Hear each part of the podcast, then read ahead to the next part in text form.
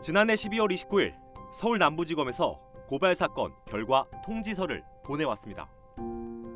고발장을 낸 지 3년 2개월 만입니다.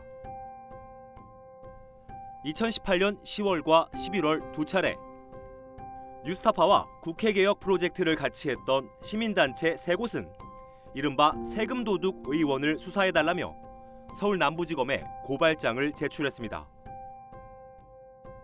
고발 대상은 20대 국회의원 10명. 이들은 허위 연구자와 유령 연구 단체를 만들어 세금을 빼돌리고 생활 못해 쓴거 아니고 네. 이? 그 정찰에 항상 돈이 모자라지 않습니까?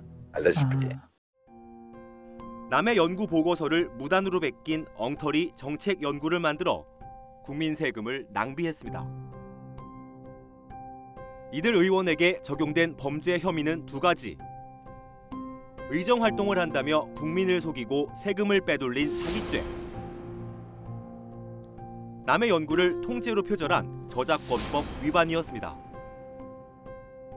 고발 당시 비리 의원에 대한 비난 여론이 거셌고 검찰도 고발인을 두 번이나 불러 조사하는 등 수사에 적극적이었습니다. 그러니까 2018년 10월하고 11월에 두 차례에 걸쳐서 고발장을 남부지검에 접수를 했는데 에, 접수하자마자 뭐 바로 어, 고발인 조사를 하자 어, 담당 수사관도 나름대로 열심히 하고 형사육부의 담당 검사하고도 또 얘기도 하고 그러나 그뿐이었습니다. 검사가 어, 뭐 국회에 가서 자료 협조 요청을 한다고 하더라고요. 제가 생각에는 이건 압수수색을 해야 될 사안이지 무슨 자료를 협조 요청을 하나 이런 생각을 했었거든요. 이후 검찰 수사는 진전이 없었고 그 사이 20대 국회도 끝났습니다. 수사를 받아야 할 일부 의원들은 조용히 국회를 떠났습니다. 그게 어느덧 3년, 4년이 지난 거잖아요. 저희가 빨리 수사를 더 해달라고 입장문도 뭐 전달을 하기도 했었던 걸로 기억하고요. 고발장 접수 3년 2개월 만에 받아낸 검찰의 결정 통지서. 그 결과는 어땠을까? 허위 연구자 등 거짓 자료를 만들어 국회 예산 천여만 원을 빼돌린 이은재 전 의원. 벌금 500만 원, 약식 기소. 약식 기소에 그쳤지만 국회의원이 뇌물이나 불법 정치자금 수수가 아닌 국회 예산 오남용 비리 건으로 혐의가 인정돼 검찰이 기소한 경우는 매우 드문 사례입니다. 국회 예산 집행의 투명성을 높이는 계기가 될 것으로 보입니다. 저는 판례가 쌓이는 게 굉장히 중요하다고 생각합니다. 잘못 쓰인 돈에 대해서는 그리고 그거 잘못 쓰였다고 하는 내용이 명확하게 증거가 있다고 하면 수사 대상이고 판결을 받을 수 있다라고 하는 판례가 허위 영수증을 제출하고 세금을 빼돌린 사실이 밝혀진 유동수 의원. 검찰은 유 의원을 무혐의 처분하고 대신 서모 보좌관을 불구속 기소했습니다. 저는 사실 개인적으로 유동수 의원이나 이런 건들이 제일 아쉬움이 큰 건데요. 핵심적인 사람은 의원이란 말이에요. 가장 책임을 져야 되는 사람은 의원인데 어, 꼬리 자르기처럼 핵심적인 책임자는 빠지고 주변의 이해관계자로만 꼬리를 자르는 이런 판. 당시 비리 혐의가 드러나자 유동수 의원은 의원실 통장을 관리하던 인턴 A 씨에게 모든 책임을 떠넘겼고 횡령 혐의로 경찰에 고발하기까지 했습니다. 818만 원을 다시 그 여직원으로 다시 예, 송금해줬고 그 여직원은 또 그걸 그대로 다 인출해버리는 사건입니다. 그래서 이 사건과 관련해서 영등포 경찰서에 고발 조치를 했습니다. 아무 잘못이 없던 인턴 A 씨는 수차례 경찰에 불려가 조사를 받아야 했습니다. 출석 진짜 많이 했는데 거의 일주일에 한 번 이렇게 갔던 것 같아요. 못해도 한 10번, 15번 그 사이 정도는 갔던 것 같아요. 삶의 의욕 그리는 그런 기분이죠. 네. 인턴분이 얼마나 인생이 그 젊은 나이에 이런 겪지 않아도 되는 일들을 겪으면서 큰 고통과 분노와 실망, 이 사회에 대한 실망을 갖게 되는 건데 그거에 대해서 국가라고 하는 곳이 어, 제대로 된 답이나 해결이나 이런 걸 주지 못한 거죠. 나머지 의원들도 봐주기 수사가 이어졌습니다. 유령 연구 단체를 만들어 9천만 원이 넘는 세금을 자신의 선거 운동원 등에게 몰아준 백재현 전 의원. 서울 영등포 경찰서 이송. 자신의 보좌관 지인에게 정책 연구를 맡기고 다른 연구 보고서를 100% 표절한 곽대훈 전 의원. 서울 영등포 경찰서 이송. 무려 3년을 끌던 검찰은 또다시 결론을 내지 않은 채 사건을 경찰에 넘긴 겁니다. 허위 서류를 제출하고 천여만 원의 세금을 용역비로 편법 지급한 강석진 전 의원. 증거 불충분, 혐의 없음.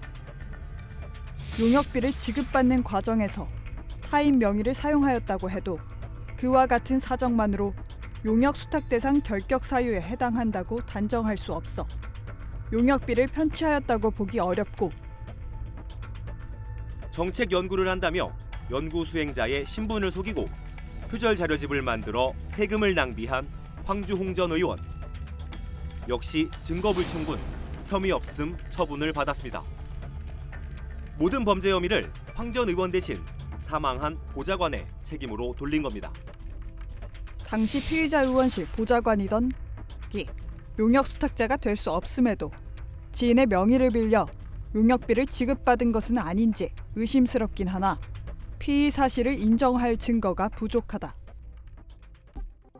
의정 활동을 핑계로 세금을 들여 정책 자료집을 만들고 정책 연구를 하면서 정부 보도 자료나 국책 연구기관의 연구 보고서 등을 베낀 안상수, 박덕흠, 경대수, 조경태 등 저작권법 위반으로 고발된 4명은 모두 공소권 없음으로 면죄부를 받았습니다. 저작권법 위반의 경우 원 저작자인 피해자의 고소가 있어야 처벌할 수 있는 친고죄라는 점이 적용된 겁니다. 그러나 보도 자료를 쓴 부처의 공무원, 피감기관에 속하는 국책연구기관 연구원이 국회의원을 상대로 저작권을 침해당했다고 고소한다는 건 현실적으로 불가능합니다. 국민의 세금으로 돈을 쓰시는 분들이 너무나도 태연하게 불법적으로 해도 된다라는 얘기를 막 하세요. 되게 당당하시더라고요. 그렇다면 사실은 어, 이 부분에 대해서도 그냥 저작권법 위반이 공소권 없다라고 할 게 아니라 사실 사기죄로 수사를 했어야 되는 거죠. 제대로 되면. 뉴스타파는 지난 2017년부터 시민단체 세 곳과 함께 국회 세금 도둑 프로젝트를 수행했습니다.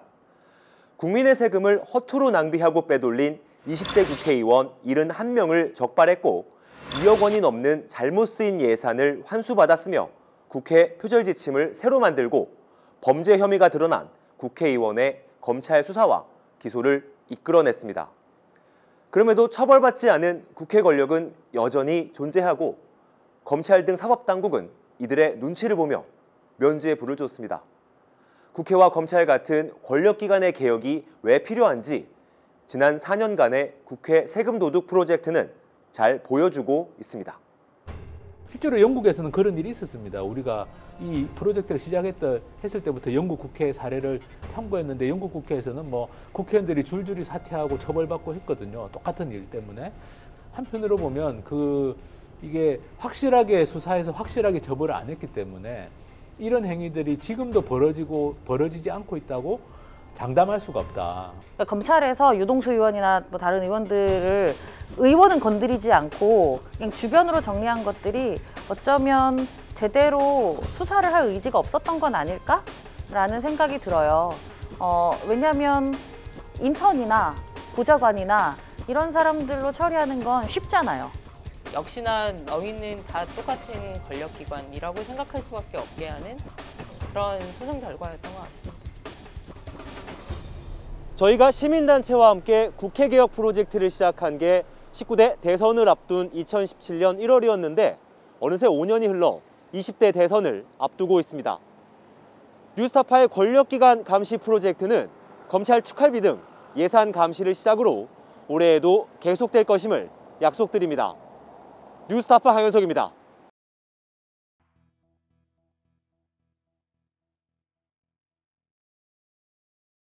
목숨을 걸어서라도 지키려고 하는 것은 국가가 아니야. 난 분명히 소위 애국 이런 것이 아니야. 진실이야.